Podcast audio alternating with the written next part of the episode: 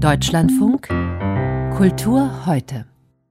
Die Regisseurin Claudia Bauer zu Hause am Schauspiel Leipzig hat mehrfach Romane auf die Bühne gebracht, unter anderem von Robert Musil, Maxim Gorki oder Adolf Muschk. Für das Schauspiel Dresden hat sie nun Ingo Schulzes Roman Die rechtschaffenen Mörder inszeniert. Eine deutsch-deutsche Geschichte, in deren Zentrum die Frage steht, warum ein Buchhändler, der zur geistigen Elite gehört, zum Rechtsradikalen wird. Michael Lages war bei der Uraufführung der Theateradaption in Dresden dabei. Natürlich geht es auch um Alltag, Untergang und Echos der Gesellschaft im Wandel vom damals zum heute, von der DDR zur Zeit der Aufstände am 17. Juni bis zum aktuellen rechten Terror in tieferer sächsischer Provinz. Die Geschichte des legendär dissidentischen Bücherwurms und Antiquars Norbert Paulini soll zudem aber auch und sehr grundsätzlich als Beispiel dienen für den Verfall von Kultur und Zivilisation. Ingo Schulzes Fantasie um die rechtschaffenen Mörder ist darum eben kein Kommentar zur Gefährdung alternder Ostintellektueller durch rechtsextremes Gedankengut. Schulze diagnostiziert vor allem und viel fundamentalere Verluste, die nur einhergingen und immer noch einhergehen mit dem Wechsel der Zeiten.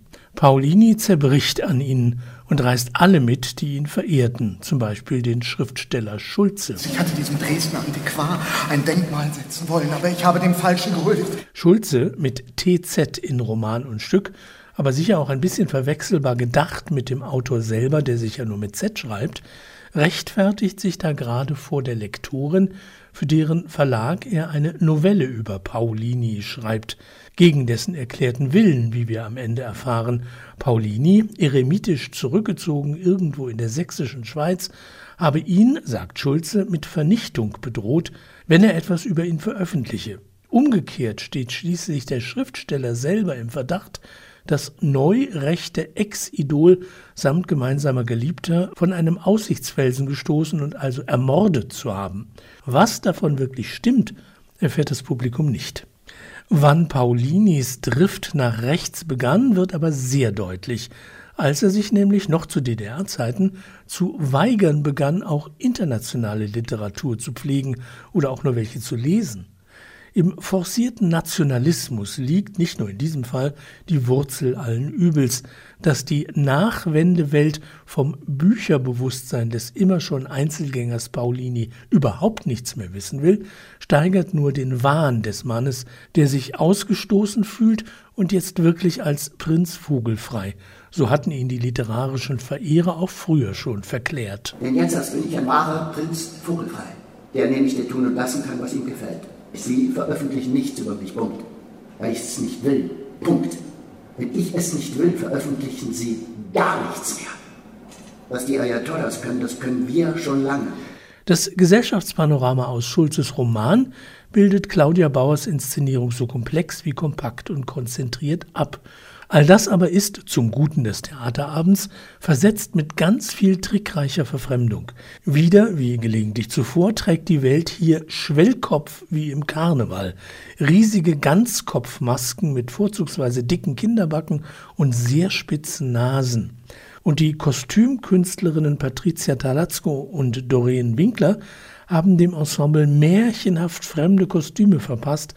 Dichter Schulze mit TZ und Paulini tragen sogar lange Zeit Frauenkleider, Prinz Vogelfrei sogar bis zum Schluss. Die Bühne von Andreas Auerbach lässt an einen leergeräumten Museumssaal denken, mit viel Fläche für Live-Videoprojektionen und immer wieder mischt sich auch die Dresdner Chorgruppe Auditivvokal ein und singt hier zum Beispiel ambitionierte Vertonungen von Dichternamen.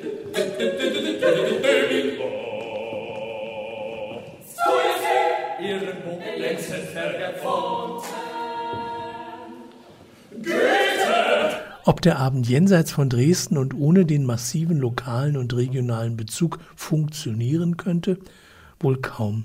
Gerade deshalb aber ist jetzt in Dresden die Begegnung mit einem sehr kraftvollen Ensemble zu empfehlen.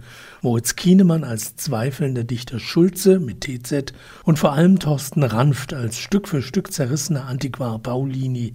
Wer vom Osten endlich mal wieder lernen möchte, muss ihn in Dresden sehen. Michael Lages berichtete aus Dresden, wo am Schauspiel Ingo Schulzes Roman Die rechtschaffenen Mörder als Theateradaption uraufgeführt wurde.